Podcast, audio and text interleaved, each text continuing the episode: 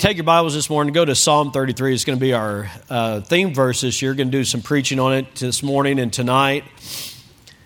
Psalm 33.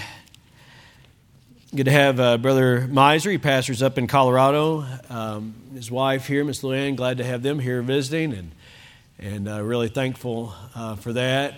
Uh, Brother Micaiah uh, Stanley is here. Micaiah, where, where you at? You and your wife back here. Uh, yes, right here. Sure glad to have them. Magus's uh, daughter and son in law, and he pastors up in Iowa. And Brother Thrift is over here. Sure glad to have him here. Uh, 36 years pastoring in Deltona, Florida. Is that right? And more years before that. And so that's a blessing. And just transitioned this past year. It was a real joy to hear about that and rejoice with them. Thankful for people who have been faithful in serving the Lord. It's a blessing. And uh, I'm probably overlooking somebody here, but I'm, I'm so glad we get to have guests every week. What a blessing it is. So, Psalm 33 is, um, is what we're going to look at here this morning. Good to have Brother Sam and Miss Sandy here. Uh, mentioned this. He's preaching on Wednesday night, so I'm excited that, that worked out. And uh, so, looking forward to that. Thankful for Brother Sam and Miss Sandy. And time they've had off just to kind of recoup, rest, and get rejuvenated and get back at it. And so, but I'm glad they can, he can be preaching on uh, this upcoming Wednesday. All right, well, verse number one says, Rejoice in the Lord. That's what we've been doing. Rejoicing in the Lord. And if you miss an opportunity to get involved in that, then start now. Rejoice in the Lord. Rejoice in the Lord, O ye righteous, for praise, look at this, praise is comely. It's, it's appropriate. Praise is comely for the upright. Praise the Lord with harp. Sing unto him with the psaltery and an instrument of ten strings. Sing unto him a new song. Play skillfully. That's where I'm out. Play skillfully uh, with a loud noise that's where I'm back in. How's that? Here's why, verse 4 For the word of the Lord is right, and all his works are done in truth. Verse 5 He loveth righteousness and judgment. The earth is full of the goodness of the Lord. That's reason enough to praise Him right there, isn't it? It is. And then he elaborates on the first phrase that he mentioned, the word Lord is right. He elaborates on that in verses 6 through 9, and that's going to be our primary text. So we're going to deal with the first uh, five verses. By the word of the Lord were the heavens made, and all the host of them by the breath of his mouth. Verse 7 he gathereth the waters of the sea together as an heap. He layeth up the depth in storehouses. Let all the earth fear the Lord. Let all the inhabitants of the world stand in awe of him. That's our theme. Stand in awe of him. For he spake and it was done. Well, don't you wish you could do that around the house? Had some projects that maybe didn't get done this past year, right? And, but he spake, friend. He spake and it was done. Wow. He commanded and it stood fast. This morning we're going to begin to elaborate on our theme and and God willing, each month, at least uh, couple sermons or so, maybe one. We'll just see how God leads. Um, and uh, I think there was 26 or so that we did on Love God's Way, and we didn't exhaust that theme. Guarantee that, and we won't exhaust this one. But I'd like to do just a little elaboration on it, build it, and and um, this morning the title is this: developing a sense of awe developing a sense of all. And then tonight, very much related to that, the danger of losing our awe. And then what we're going to do, God willing, is um, each month or along the way, we'll address one of the ways in which we tend to lose our awe. And we're in great danger as the people of God when we begin to lose our awe. And so uh, I'd like to preach a little bit about that. But well, let's get started this morning with developing a sense of all. May God bless His word as you're seated. we'll get into the message.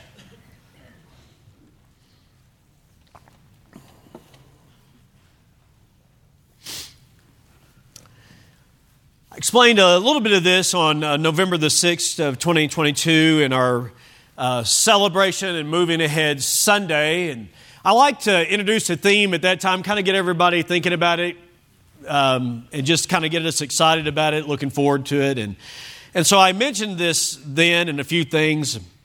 I don't think you'll mind hearing some of that again, but just kind of how the, the theme came to be. And I'll, I'll never forget this ex- experience as long as I have good mind. Um, but it was this past June, Angie and I, uh, we were up in Medford, Oregon, which is a beautiful part of our country, and and uh, there is preaching a revival. And on the last day of the revival was Wednesday night, and I met a man named Harry Lang, 92 years old, and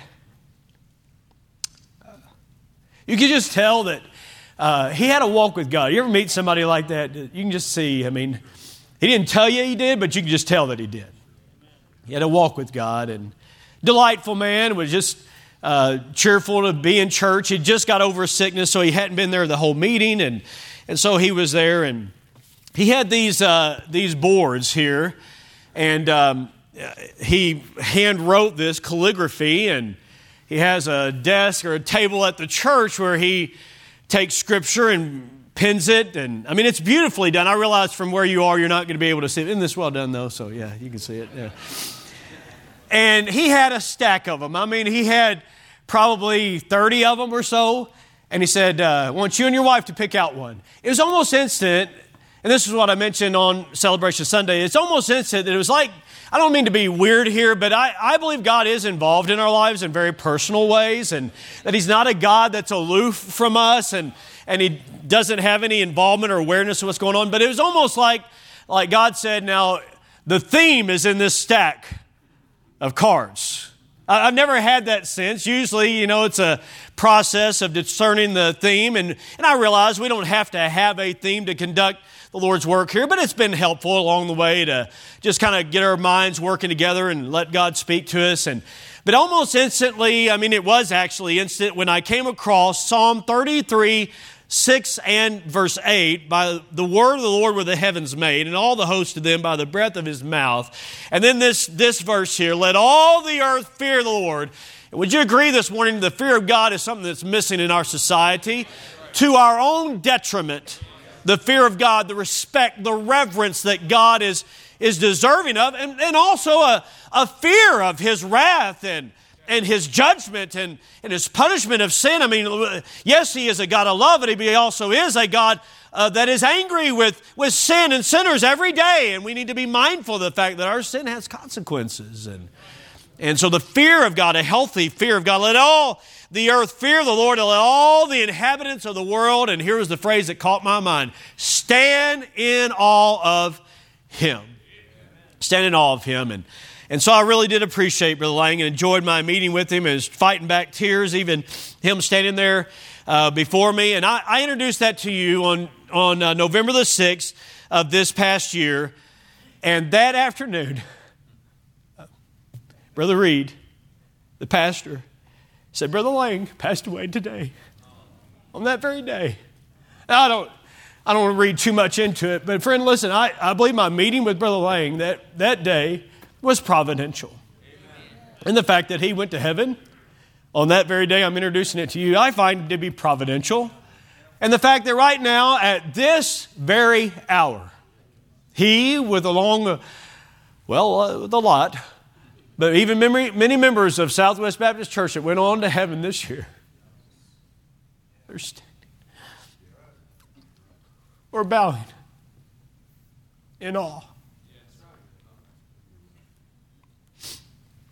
I'd confess to you that along the way in the Christian journey, and I imagine many other Christians could confess the same, that even in the busyness of life and even in the midst of ministry, it's easy to lose our awe of God.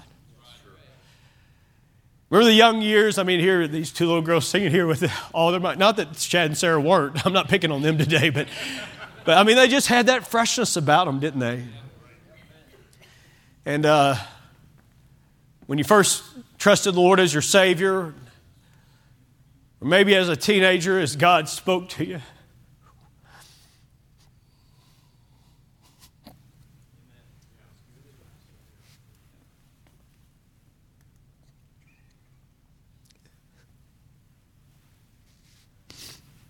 And not that he does it as an adult, because he can and he does. But along the way, it's easy to lose sight of all that. And I just uh, am thankful that God helps us to get a fresh vision of who He is again. After that, we got to be in God's creation, and I introduced that to you on November the 6th, complete with vacation pictures. I mean, the Crater Lake and a waterfall that was just majestic, and Pagosa Springs, Colorado, and Farmington, New Mexico. Blake's here today, his family lives there, Corley's, and rode back in a box canyon, and then Washington State, and seeing Mount Adams and Mount Rainier and Mount St. Helens, all kind of in the same, from the same vantage point. Somerset, Kentucky. Come on, I had to mention Kentucky. But you don't have to travel outside of this state to see God's majestic work.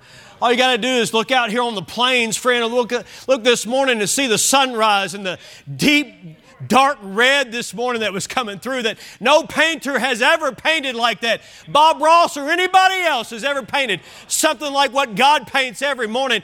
And, you just got to get up and see it and then stay up and, and watch the sunset and see that our great God did all that. Stand in awe. Stand in awe of Him. Scripture is replete with verses that, that point out that God created. And we read in Nehemiah chapter 9 and how that thou hast made all. And, and I, am kind of on a little bit of a question, not necessarily just looking these verses up intentionally, but just in the course of reading to see how many times that Scripture emphasizes that thou, God, you've made the heavens and the earth. I came across just recently my Bible reading in, in Psalm uh, 146 Happy is he that hath the God of Jacob for his help, whose hope is in the Lord his God, which made heaven. You say, well, what hope do I have? Well, if you know God today, listen, He's the one that made heaven. Heaven and the earth and the sea and all that therein is, which keepeth truth forever. I thought about uh, I thought about Nebuchadnezzar and the hanging gardens of Babylon and how that his wife grew up in a mountainous area and there was in in the plains of uh, of, of Durand and just a flat place, kind of like you know West Texas or West Oklahoma, where you when your dog runs away, you can watch him run away for about three days. And they lived in that same kind of place, and she said to, to her husband, You know, I kind of miss the mountains, and he built one for her. He built one for her. But it took a long time and it took a lot of people. But our God, our great God, spoke and the mountains came into existence, friend. Without any kind of a building crew, without any kind of excavation, our great God just spoke and it came into being. We ought to stand in awe of Him. I read Psalm 148 Praise him, ye heaven of heavens, ye waters from above the heavens. Let them praise the name of the Lord, for he commanded, he commanded, and they were created. I read in Revelation chapter 14. I imagine a lot of you read Revelation uh, here recently within the last few weeks. Uh, and it said, I saw another angel fly in the midst of heaven, having the everlasting gospel to preach unto them that dwell on the earth. And every nation, listen to this, our God is a God that wants to be the God of every nation. Of every nation, and every kindred and tongue and people, saying with a loud voice, Fear God! Fear God! And give glory to him. For the hour of his judgment is come, and worship him. Again, it says, that made heaven and earth and the sea and the fountains of waters. How do we develop that sense of awe? It may be that you're here today and, and, and like me, you know some people like a Harry Levitas, uh, Harry Levitas, some of you knew Harry Levitas, but Harry Lang that, that just had a walk with God and you say, how, how can I have that sense of awe? Well, first of all, of course, you've got to be saved, friend. And if you're not saved, then God wants to save you today. And if you're not saved, you need to be saved today because the Bible tells us that there's none righteous, no, not one. And the wages of sin is death, but the gift of God is eternal life through Jesus Christ our Lord. And whosoever shall call upon the name of the Lord shall be saved. And you can trust him as your Savior today. But you won't stand in awe of him if you don't know him. It may be that, that you once stood in awe of God, but somewhere along the way you lost your awe. It could be that you've become bored with God. What a sad state that we find ourselves in at times, just kind of bored with God. Familiarity. Robbing us of the joy of even hymns. It could be that some turn of events has turned you bitter, made you angry. You may even be in the service today, or at least at another time, irritated, hoping the service gets done soon. It's a terrible spiritual state to be in. I think this is a lot of what we deal with, just simply distracted by all the things that's going on around us. Some of you are concerned about whether you put the right people in for your fantasy football. Some of you are concerned about your team or what's left of it. Some of you are concerned about your car. Some of you are concerned about your job. Some of you are concerned. I mean, there's all kinds of concerns. How do we, how do we deal with all those? I tell you what, we really need to do just get our all back on God our attention back on Him. I pray, I pray that even in this year that God might give some a spiritual renewal, a, a spiritual revival that is desperately needed.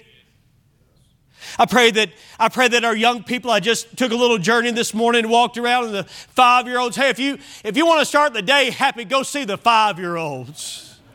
It was a blast. Seeing these little kids come in, oh, it was so precious and they're all sitting and quiet and doing well right now. I don't have, have a clue what they're doing right now, but but uh, I pray that some children and I went down into the sixth grade department and I heard Brother Brian asking them questions that he asked them every single week. Who's the Holy Spirit and what is the Trinity and, and what is the Great Commission? He's asking them every single week. You know why? Because they need to know this great God that made them that they might stand in awe of him, lest they get in awe of themselves. Six different words are used here in the first two verses, the first uh, three verses, rather, to, to tell us to rejoice in the Lord. Six different verbs rejoice, praise, sing, and, and sometimes you see the word praise, but it's two different words that are used. Six different Hebrew words, all intending to exhort us to get with it. Evidently, along the way, we need some exhortation to really sing out. And, and I mean, uh, when we come in together as services, in services, I mean, it ought to be that what we, the way that we come, that we come ready to sing. And I realize sometimes we kind of drag in. You ever drag in? Well, at least you're in. But once you get in, get in, right? But what, would it be like if we had just already been communing with God as a church family, having individual time with God individually, and then we come in here free, free from the burdens, free from the from the, the sins that would hold you back, maybe just coming in here and just praising God for how great He is and what He's done in your life. My soul, it might get on in here. Rejoice, he says. Let's look at these here just briefly, ever so briefly. He says, rejoice. That means this give a ringing cry. Shout. You say, I thought we were Baptists. Shout give a ringing cry. Hey, listen, there when the tabernacle was, was, was constructed and, and the, the fire of God fell from heaven and it consumed the sacrifice in Leviticus, then the people gave a shout. They gave a ringing cry. I don't know what it sounded like. I don't know what they said, but maybe, Hallelujah! Our God reigns. Our God is real. If your God's real, you got a reason to shout it out along the way.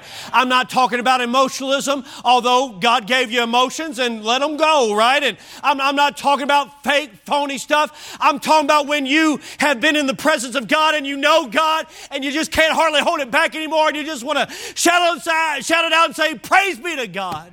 Hallelujah a ringing cry, rejoice in the Lord. It was, it's, I found this word also in, in Job chapter 38, when, by the way, when God was dealing with Job and, and all of his friends had spoken, and then God spoke to Job and said, Where were you when I laid the foundation of the earth?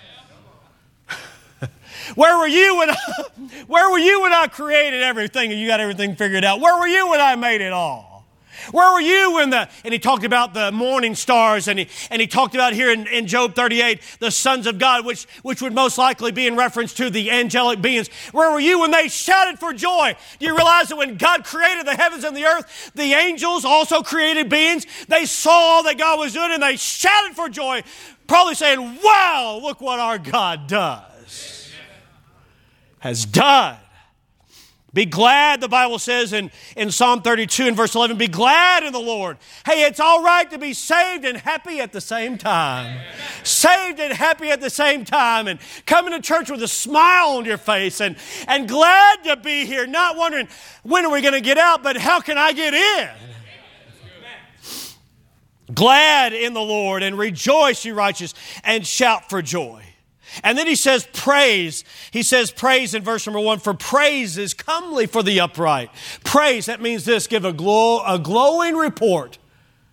Sometimes I talk about my wife's cooking, I'm giving a glowing report. Or I talk about my wife just in general. How's that? Is that not just her cooking? But talk about, I give a glow, I'm, I'm praising her. I'm saying good things about her. You know what we ought to do as we come into church? Say good things about our God.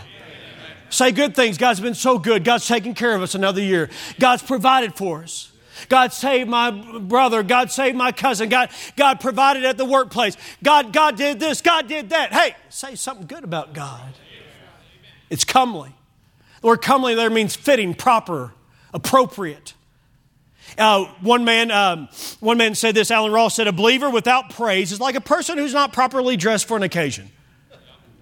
So yesterday I conducted a wedding, and imagine if Brother Lalo, he got married yesterday and married Kate, uh, Caitlin Cagle and some of their families here, and imagine he came out here in, in just his casual clothes. He'd been in trouble from day one, right? But that wouldn't be appropriate. It wouldn't be appropriate because this is his wedding day, and he was dressed up looking sharp. Well, is it fitting that a believer would show up without praise? It's not fitting, it's not appropriate that we would show up at church and not give God praise. Hope you don't just stand there when it's time to sing. Hey, listen, you may not get to stand up here and sing a special. You and, me, you and I are in the same crowd. We may not get to be up here in the choir, but you're out here in this great congregation, this great choir, and you can give Him praise from where you are right there. Another word for praise is used in verse number two that deals with public confession and how that we publicly confess before other, other people how great God is. The next word is sing.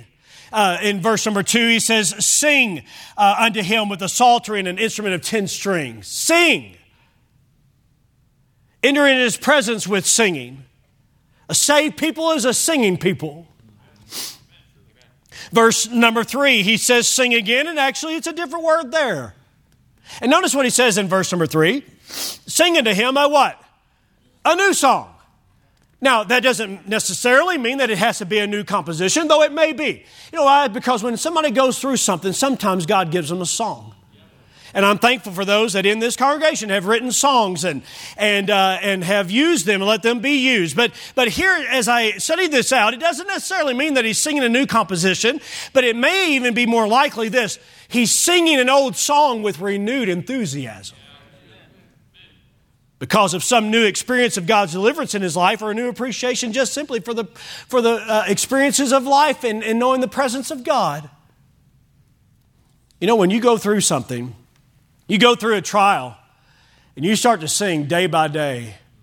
And with each passing moment, I'm telling you, it can seem like a brand new song. or some of the other songs like we've sung here today. And then, then the next word that I wanted to direct your attention to, he says, play skillfully. And when I look that up, it means this make it good. Make it good. Make it good. Those of you that play, uh, by the way, haven't we been blessed to have instrumentalists who make it good? And a choir who makes it good. I thought, I thought about it this way. Why should some secular artist singing about something that's raunchy and filthy or, or at least vain or empty, why should they do better what we do in cause of our great God? So if you can sing or if you can play, make it good. Make it good, not for you, but for Him. Make it good. Make it good. Yeah. Why? The uprightness of His word, in verse 4, the faithfulness of his deeds, that he's trustworthy, that he's dependable, that the nations may try to stop him, but they cannot, that he's in charge. You got reason to praise him today. the righteousness of his decisions. In verses uh, uh, 13 through 15, it talks about how that he observes the inhabitants of the world and and he pays attention to them. And listen, he knows what needs to go on in your life. And when God leads you in that way, then you ought to praise him for working in your life. And stand in awe of the way that he leads us. How about this? Stay in awe of his loving kindness. That he could have just thumped you and sent you into orbit, or dealt with you, punished you, never had anything to do with you, and yet He loves you. See, this developing this sense of awe, it begins with reverence and submission to God as our Creator and Redeemer. Um, look at verse number six again, if you would please. He says, By the word of the Lord were the heavens made. By the word of the Lord. He spoke and they came into existence. I might remind you this morning that you are not part of an evolutionary process. You are fearfully and wonderfully made, uniquely made. He spoke the world into existence. Verse number seven says that He gathered the waters of the sea together as a heap. He gathered them together. He, he assembled them. The idea is this He set the boundaries. I found other verses about this. I read it in, the, in Genesis 1 this morning that God called the dry ground, the dry land, earth. And the gathering together of the waters he called seas. And God saw that it was good. Psalm 104 says, Thou has set a bound that they may not pass over, that they turn not again to cover the earth. So Proverbs 8, talking about wisdom when, and how wisdom was involved in all that God did, when he gave to the sea his degree, decree, the waters should not pass his commandment when he appointed the foundations of the earth. You know what, he, what he's saying right there is saying this, that God established the boundaries and said to the oceans, you can come this far, no more. Now, every now and then, he lets it come on in. But then he says, You're back out. In fact, listen to this verse. Jeremiah 5, verse 22 says this God speaking, Fear you not me? Don't, don't you don't you reverence? Fear ye not me, saith the Lord. Will ye not tremble at my presence? Which hath, listen to what he says, which hath placed the sand for the bound of the sea. He said, I, I put the sand there to keep it from coming in on you. By a perpetual degree. I like that part. That it cannot pass it, and though, though the waves thereof toss themselves, yet can they not prevail, though they roar yet they cannot, can they not pass over it? You see, what he's saying here is that God, you and your wisdom, you've so made the heavens and the earth and the sea and the dry land, and you've made it such for our safety and our provision But I want you to look at the last part of verse number seven because he says this that he layeth up the death in storehouses. Now that has an ominous sound to it, which means this he could unleash it. And thus, that storehouse idea is found in Exodus 15 and verse 8, where it says, In the blast of thy nostrils. Okay, so this is after Israel has gone through the Red Sea, which, by the way, was deep water that God parted. And then Egypt, uh, the Egyptian army, coming in behind them on the dry land. Then, with a blast of God's nostrils, the earth were gathered together, and the flood stood upright as a heap. That's how he opened the waters up and the depths were congealed in the heart of the sea, and thus Pharaoh experienced the storehouse of God's wrath. And that's why the next verse says, Let all the inhabitants of the earth stand in awe of him. Let, let, actually, I skipped the first part. Let all the earth fear the Lord. Hey, listen, He is sovereignly in control for your good, but He's also sovereignly in control and you better recognize that and not sin against him.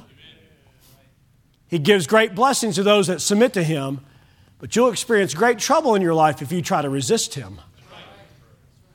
Matthew Henry said this about this verse. He said, Let us all fear him. That is, dread his wrath and displeasure. And be, af- hang on, and be afraid of having him our enemy. and of standing out against him. Let us not dare to offend him, who having this power, no doubt has all power in his hand. That's what he said. It is dangerous being at war with him who has the host of heaven for his armies. Therefore it is therefore it is wisdom to seek conditions of peace. Thank God, there are conditions of peace through the Lord Jesus Christ. Brother Toby, who prayed for the offering, Brother Toby Hess a moment ago, has been witnessing to uh, a fellow firefighter. Uh, Brother Toby's a, a chaplain, and there's a gentleman that he's been witnessing to for a number of weeks, and he's been resistant toward the gospel. But I love what God put on your heart, Brother Toby, and he began reading, I guess, maybe three weeks or so, maybe at least, or four going in and reading the Gospel of John to this man. He allowed for that. Chapter by chapter, verse by verse, reading. The man has been resistant to accept the Lord as his Savior. Toby called me yesterday and his voice was cracking, and I thought maybe the man had passed away and had not trusted Christ as his Savior. But actually, it was the other way. He had humbled his heart and made a profession of faith and trusted the Lord as his Savior. At that moment, I was waiting for Brother Toby to tell me what happened. And I thought, this is either going to be really bad or this is going to be really good. I'm glad it turned out really good. Listen, you may be right there at that crossroads. Maybe that somebody even here has been resisting him. You don't know how long you have. You need to submit to Him and trust Him as your Savior. And if you are saved, then submit your life to Him. I mentioned Caitlin. She walked down this aisle, and her testimony was this she surrendered her, what she thought she wanted to God you know, by the way, God wants for you what you would want for yourself if you're smart enough to want it.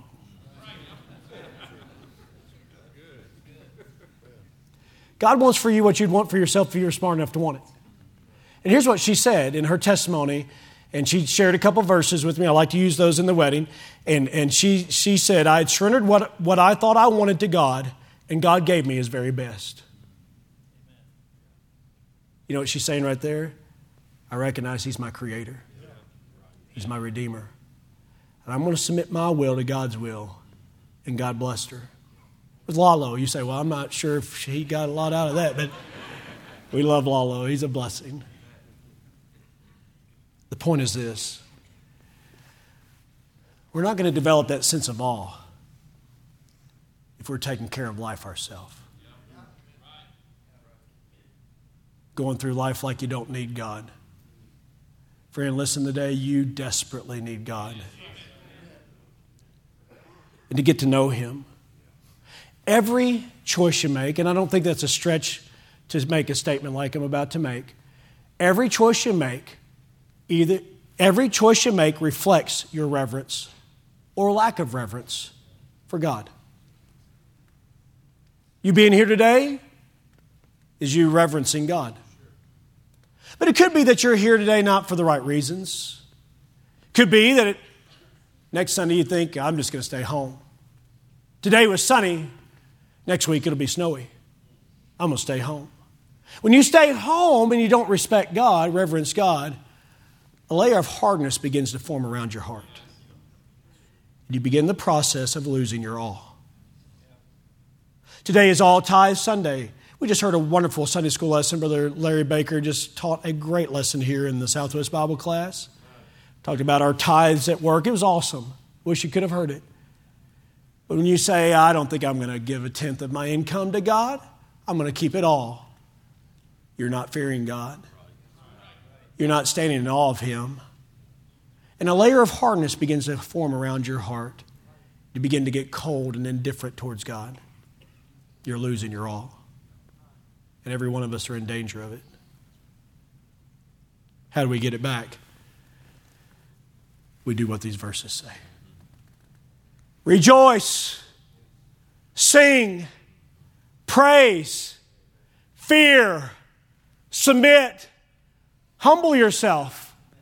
Get your eyes back on God, and when you get to know Him even more, you'll stand in awe of Him. Father, I thank you this morning. And I pray diligently, Lord, that you would help us, Lord, to know you more, that we might stand in awe of you, to draw close to you, dear God. I pray for anyone here that is not saved that they would come before you for salvation, to know that you're a holy and righteous God, and that there will be no bargaining with you there's no plea that they can make except just being a sinner and coming to receive the gift of salvation. God, I pray that you'd remind us all of your greatness and your power. I pray that even in the course of this year, that through your word and through being in your creation and just being in time and season of prayer, that God, we might get to know you fresh and new, that you might bring spiritual renewal where it's needed.